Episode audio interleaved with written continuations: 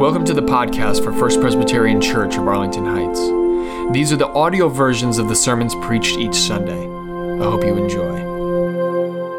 Now let us continue our worship by reading our first scripture reading, Exodus 25 10 through 16. They shall make an ark of acacia wood. It shall be two and a half cubits long, a cubit and a half wide, and a cubit and a half high. You shall overlay it with pure gold. Inside and outside you shall overlay it, and you shall make a molding of gold upon it all around. You shall cast four rings of gold for it and put them on its four feet two rings on the one side of it, and two rings on the other side. You shall make poles of acacia wood and overlay them with gold. And you shall put the poles into the rings on the sides of the ark, by which to carry the ark. The poles shall remain in the rings of the ark, they shall not be taken from it. You shall put into the ark the covenant that I shall give you. The word of the Lord. Thanks be to God. Our second scripture reading today comes from Exodus 25, verses 17 through 22. Then you shall make a mercy seat of pure gold. Two cubits and a half shall be its length, and a cubit and a half its width. You shall make two cherubim of gold. You shall make them of hammered work at the two ends of the mercy seat. Make one cherub at the one end and one cherub at the other. One piece with the mercy seat, you shall make the cherubim at its two ends. The cherubim shall spread out their wings above, overshadowing the mercy seat with their wings. They shall face one to another. The faces of the cherubim shall be turned toward the mercy seat. You shall put the mercy seat on the top of the ark, and in the ark you shall put the covenant that I shall give you. There I will meet with you. And from above the mercy seat, from between the two cherubim that are on the ark of the covenant, I will deliver to you all my commands for the Israelites. This is the word of the Lord. Thanks be to God. So we have come to our last sermon in this sermon series on Exodus, discovering our promised land. And the reason we've been looking at the book of Exodus is because it speaks beautifully to the circumstances in which we find ourselves today, the circumstances of a pandemic, how we've been having to stay apart from each other, and how we can stay connected to each other in the midst of all of this. And these stories, they speak beautifully to the connection that we have with each other as individuals as a church and as a community at large. And so the goal of this series has been for us to really explore the new and bold direction we need to be taking as Christians if we want to discover our promised land and remain relevant in the 21st century. So, throughout this series, we have been following Moses and the Hebrew people. We've been following them as they have tried to make their way out of slavery, as they have been wandering through the wilderness. And I hate to break it to you, but unfortunately, we are not going to get to see the Hebrew people make it into the promised land. If we were going to do that, then we would have to go all the way through the rest of the book of Exodus, Leviticus, Numbers, Deuteronomy, and Joshua. And as much as I love the Old Testament, I know you don't love it that much. So, suffice it to say, they do make it to the promised land. So rather than talking about going into the promised land and how they make it there, I'd like to focus on something else in the story of Exodus that I think is more appropriate for our purposes in this series. I want to talk to you about the Ark of the Covenant. Now, I know many of you are familiar with the Ark of the Covenant, but for those of you who are not, the Ark of the Covenant is just a big fancy box in which the Hebrew people would store the two tablets of the Ten Commandments.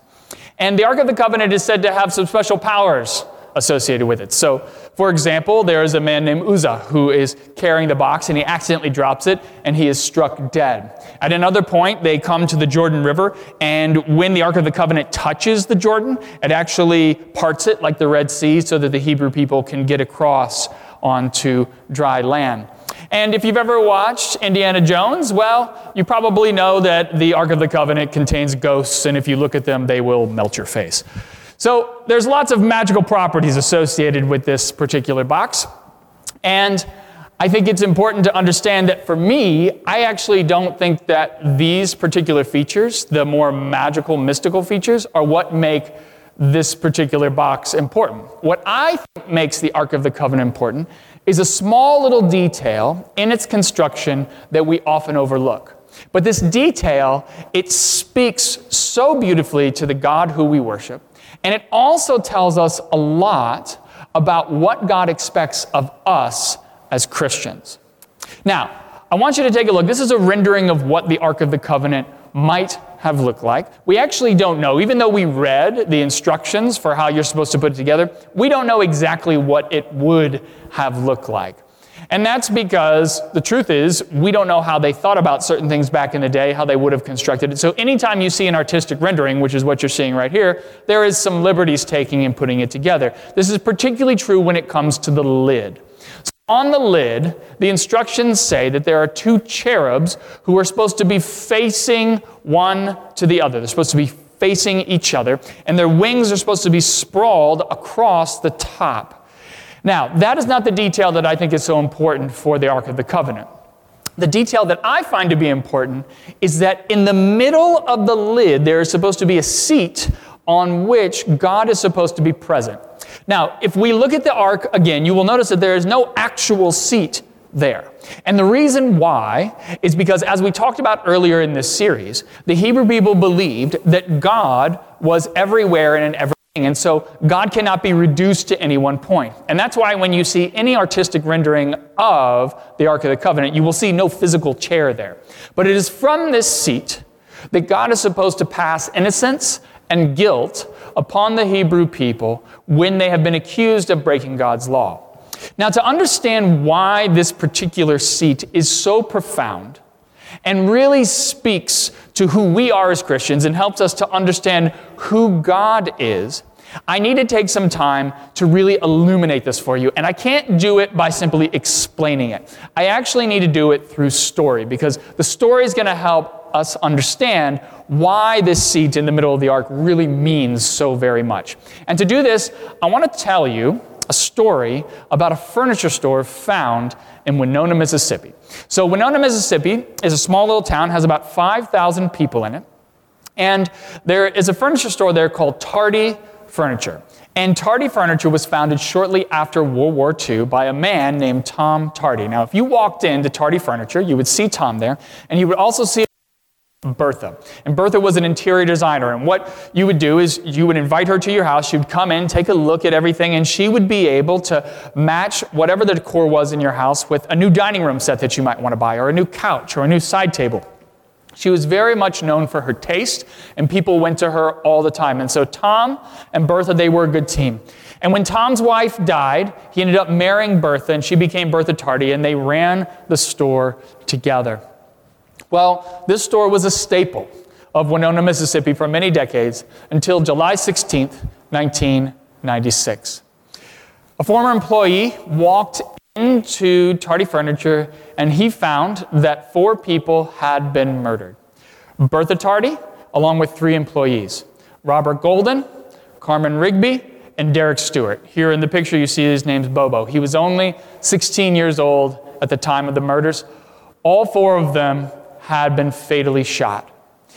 Now, a quadruple murder in the middle of a small town like this was a big deal. And so the police, they very quickly set to work on gathering evidence and interviewing witnesses. And as a result of all those interviews, they started to narrow down their suspect list and they eventually zeroed in on a man named Curtis Flowers.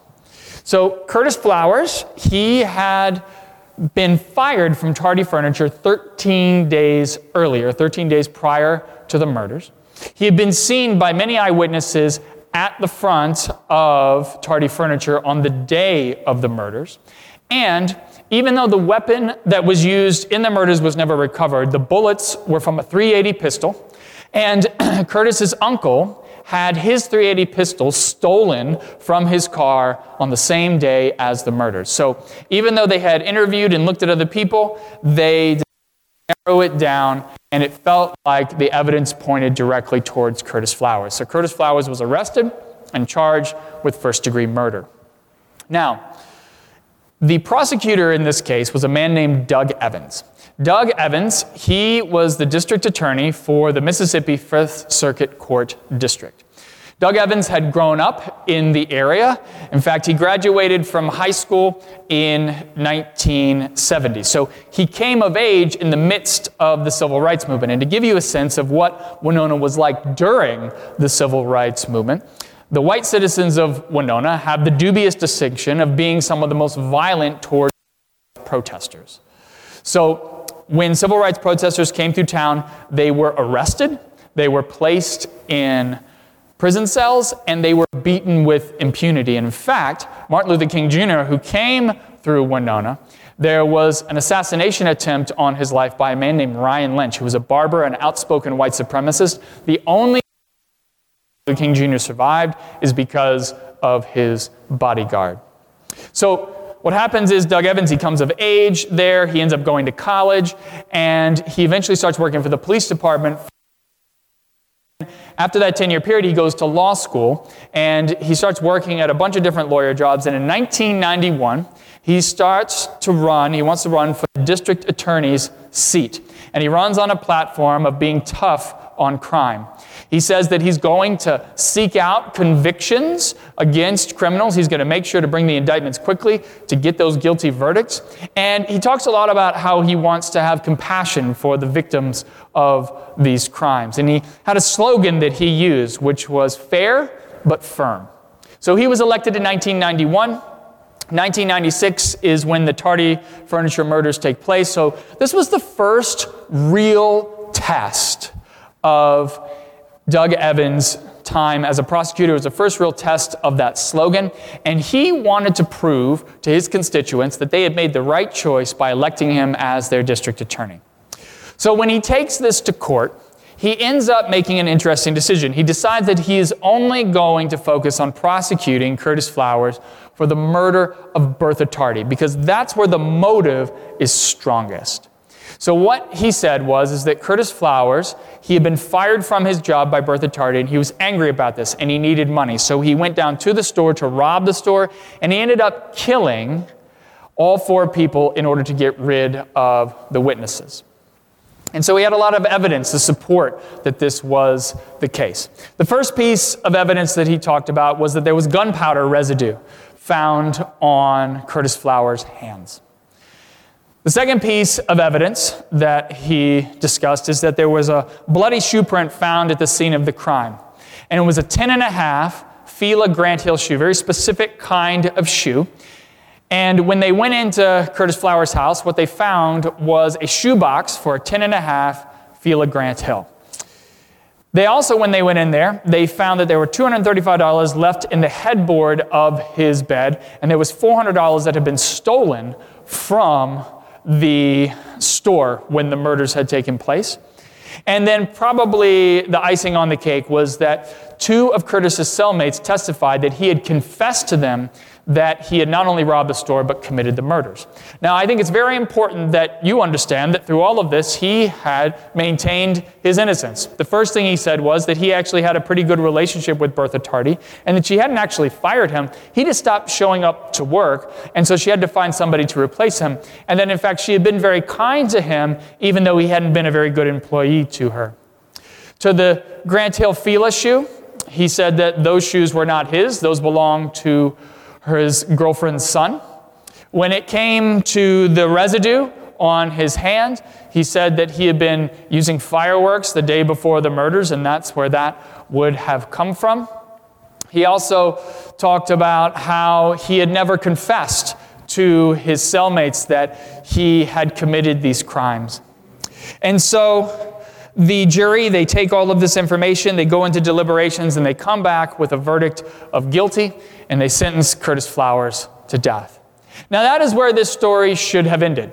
Should have been over at that point. Curtis Flowers gets convicted, we move on. But that is not where this story ends. It is not at all where it ends, because even though at that point in time, what happened was the people of Winona, they were very relieved that Curtis Flowers had been convicted and Doug Evans was hailed as a hero.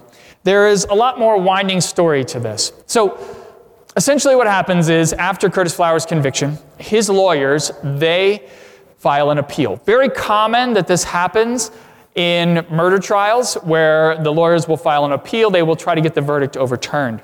Now, in 99% of these appeals, they are simply rejected outright. There's really no reason to look at it. But in this particular appeal, that is not what happened. So the Mississippi Supreme Court actually found in favor of Curtis Flowers. And what they said is that Doug Evans had engaged in prosecutorial misconduct by presenting evidence in all four murders rather than just focusing on the one murder of Bertha Tardy, and that he had had asked questions that had no basis in fact. And so they remanded the case to be retried again. And so what happens is Doug Evans, he retries the case for a second time. So again, he presents all of the evidence surrounding the murders, and the jury deliberates, and they come back with a verdict of guilty, and they sentence Curtis Flowers to death. And again, Curtis Flowers' lawyers, they appeal. And once again, the Mississippi Supreme Court comes back and they find in favor of Curtis Flowers. They find that Doug Evans has committed prosecutorial misconduct. This time, what they say is that he has actually committed many of the same violations he did in the first trial. He used many of the same tactics. And so, as a result, they come back and they say that this time, the difference is they're not going to remand it for retrial, but they're going to overturn the conviction, which, frankly, might sound like a really good thing for Curtis Flowers, but that is actually not the case because overturning the conviction is different from getting an acquittal. So to be acquitted of a crime means that you cannot be retried for that crime again because that is double jeopardy. But to have your conviction overturned means it's at the discretion of the prosecutor as to whether he or she desires to prosecute the case again. And as you might imagine, Doug Evans decided to retry the case for a third time. So again, he presents all the evidence, and the jury deliberates, and they come back with a verdict of guilty, and they sentence him to death. And once again, Curtis Flowers' lawyers, they file an appeal, and again, the Mississippi Supreme Court finds in favor of Curtis Flowers. This time, however, they come back with a very different reason for doing so. This time, they find that Doug Evans has committed a Batson violation. Now, for those of you who are not familiar with a Batson violation, it comes from a 1986 Supreme Court case, Batson v. Kentucky. And in this case, what they determined is that a jury, a juror cannot be removed from the jury pool on the basis of race, ethnicity, or sex. And so Doug Evans, he had been removing African American jurors from the jury pool so that they wouldn't have the opportunity to be able to be part of the jury with the Curtis Flowers case. And he didn't just do it in the third trial. So in the first trial, Curtis Flowers, he was tried by an all-white jury. In the second trial, he was tried by 11 white and one black jurors.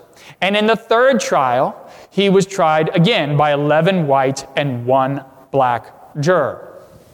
Now, what's interesting about this is because they live in Winona, Mississippi, it is an area that is 45% black. And so, close to half of the jurors should have been black.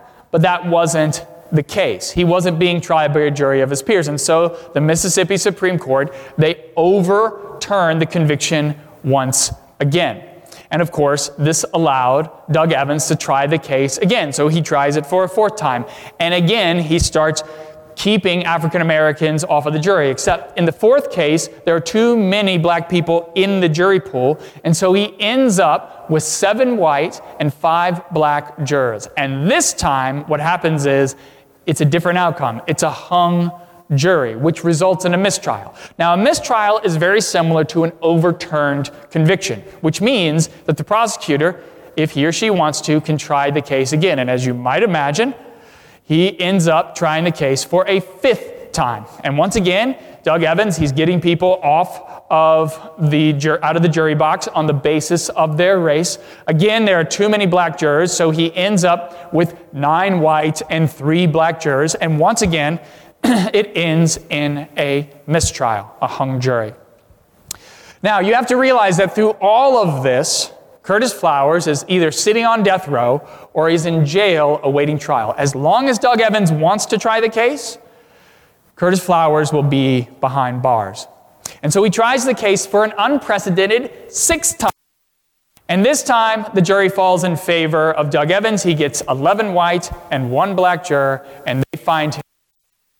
And he ends up being sentenced to death. This time, however, the Mississippi Supreme Court does not overturn the conviction, they uphold it. And so this conviction stands as it was after the sixth trial.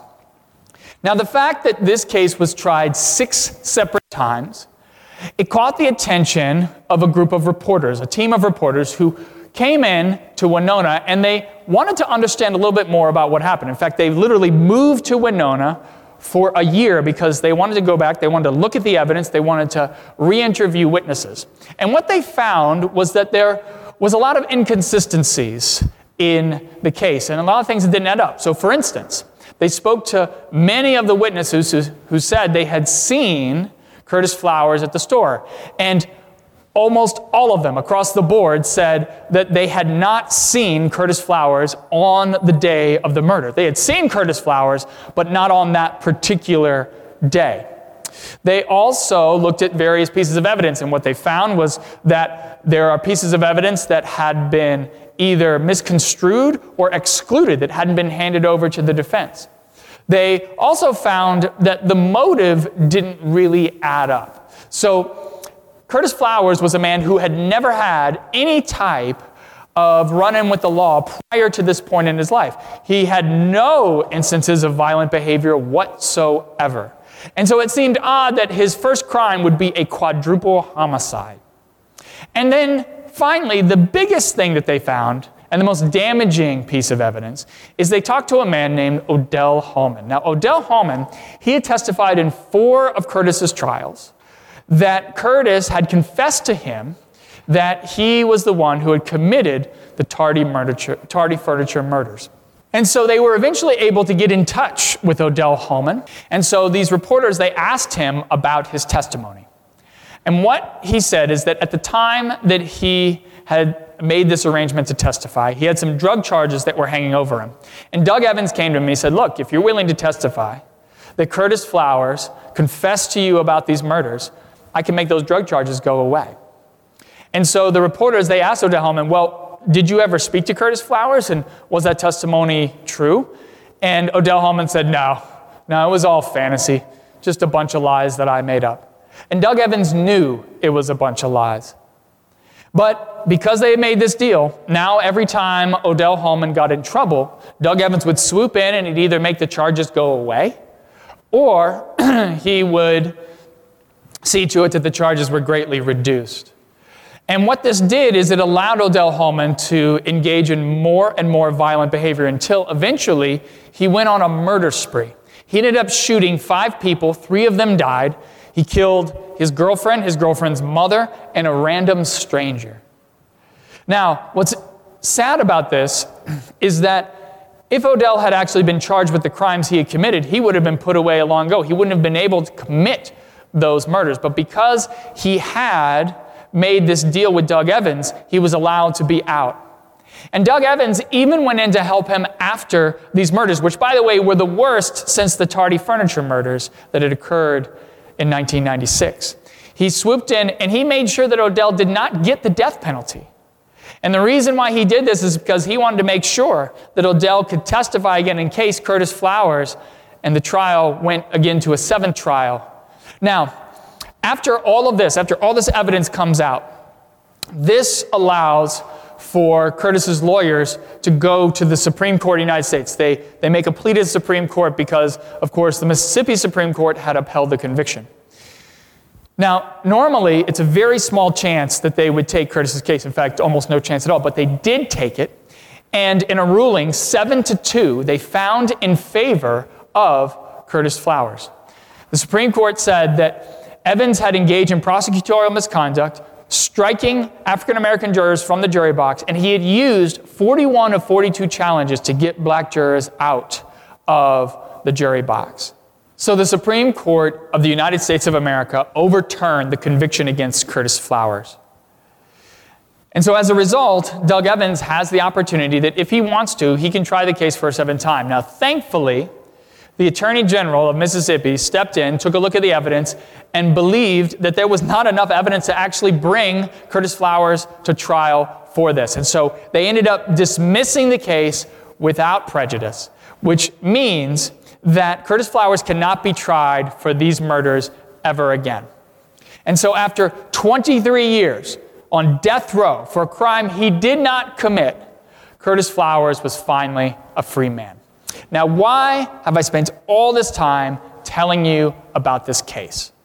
Because it illustrates to us just how imperfect our criminal justice system is.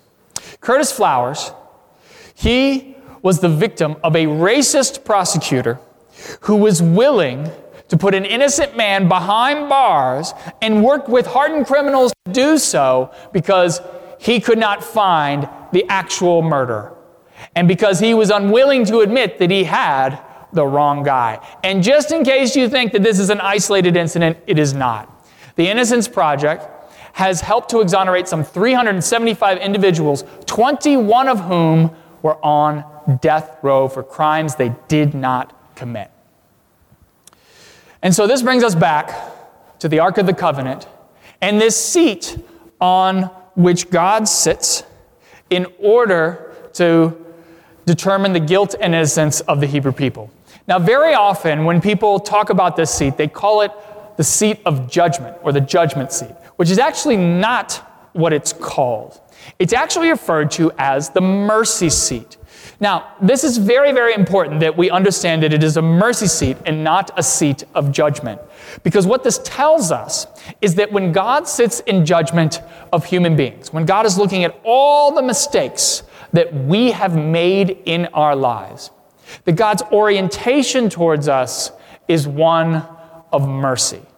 Now, why does this matter? Why is it that God's orientation towards us is mercy and not vengeance? And I think we have to ask this question. I think it's very important to try to understand why is it that God's justice revolves around mercy and not retribution? And I think the answer is very simple. All you need to do is look at Curtis Flowers. As I said just a few seconds ago, our justice system is imperfect. There are people who commit crimes who never go to prison for them. And then there are people like Curtis Flowers who never commit a crime and they spend decades behind bars. Now, why does this happen? It happens because our criminal justice system is flawed, and it's flawed because humans are flawed. And this is just true across the board of anything that humans are involved in. The Christian religion, it is flawed because humans are a part of it. Our politics are flawed because humans are a part of it. Our criminal justice system is flawed because humans are a part of it. And I find that people have real trouble with this idea. I think people want to believe that the criminal justice system it does a good job all the time. But that is simply not true because humans make mistakes all the time. And so, because of this, we need to approach our criminal justice system as something that constantly needs to be reformed. In the same way that we need to repro- approach our religion as something that constantly needs to be reformed. We need to constantly be looking at the way that we are distributing justice. Because the truth is, there is no real justice in this world. There's no real justice in this world because humans are flawed, and there's no real justice in this world because justice is frankly simply impossible. Even if you were to find the actual person who committed all the murders at the Tardy Furniture Store and put them in prison and put them to death, the good thing about that would be they couldn't hurt anybody else, but that's not real justice. Real justice would be bringing those people back from the dead, which you cannot do. And so, because our justice is so flawed, we looked to God to actually implement justice on our behalf. And many of us revel in the idea that an evil person will see the retribution of God. God's going to send them to hell and make them burn forever, right? But that's actually not God's justice. That's our justice. God's justice is what we see in the Ark of the Covenant. God's justice is mercy. That is our God. And so God would rather than seek retribution, God would rather forgive us. God would rather cover over our sins because God understands that love is the only way to make things right. And that is how I want to end this particular series. I want to end on a note of love. For the last nine weeks, we've been talking about all of the various ways that we as Christians need to be different than we are right now if we want to discover our promised land. We've talked about all the ways that we need to change and adapt to be relevant in a world that increasingly sees us as irrelevant. And what we're talking about today is perhaps the most important lesson of all. And so if you don't remember anything that I said for the last nine weeks, just remember this one point. In a world where justice is elusive and hurt and pain are the norm, love and mercy are the only ways to heal those wounds. And so, what I truly believe that we need to do as Christians, what is so very important, is that we bring that love and mercy into the world. So, when we come across someone who has been treated unfairly, somebody who has been given a raw deal, Curtis Flowers is a great example, but when you come across that person, we need to treat that person with love, mercy, and compassion. And we do that because that's what makes our religion special. That's what makes Christianity so unique, is that we offer hope to the hopeless. We offer love to those who feel unloved. We offer forgiveness to those who feel that they are unforgivable. We do these things because we live in an imperfect world and we understand that the world around us is one that needs mercy and compassion and love. And so, if we can bring those into the world, then we can actually create that promised land that we have talked about. Those are the most important qualities. And it's right there, it's right under our feet. All we need to do is have the courage to make it a reality. Amen. Thanks for listening. And if you want to learn more about First Presbyterian Church of Arlington Heights, please visit www.firstpresah.org for more information on service times, directions, and to learn more about the First Pres family of faith.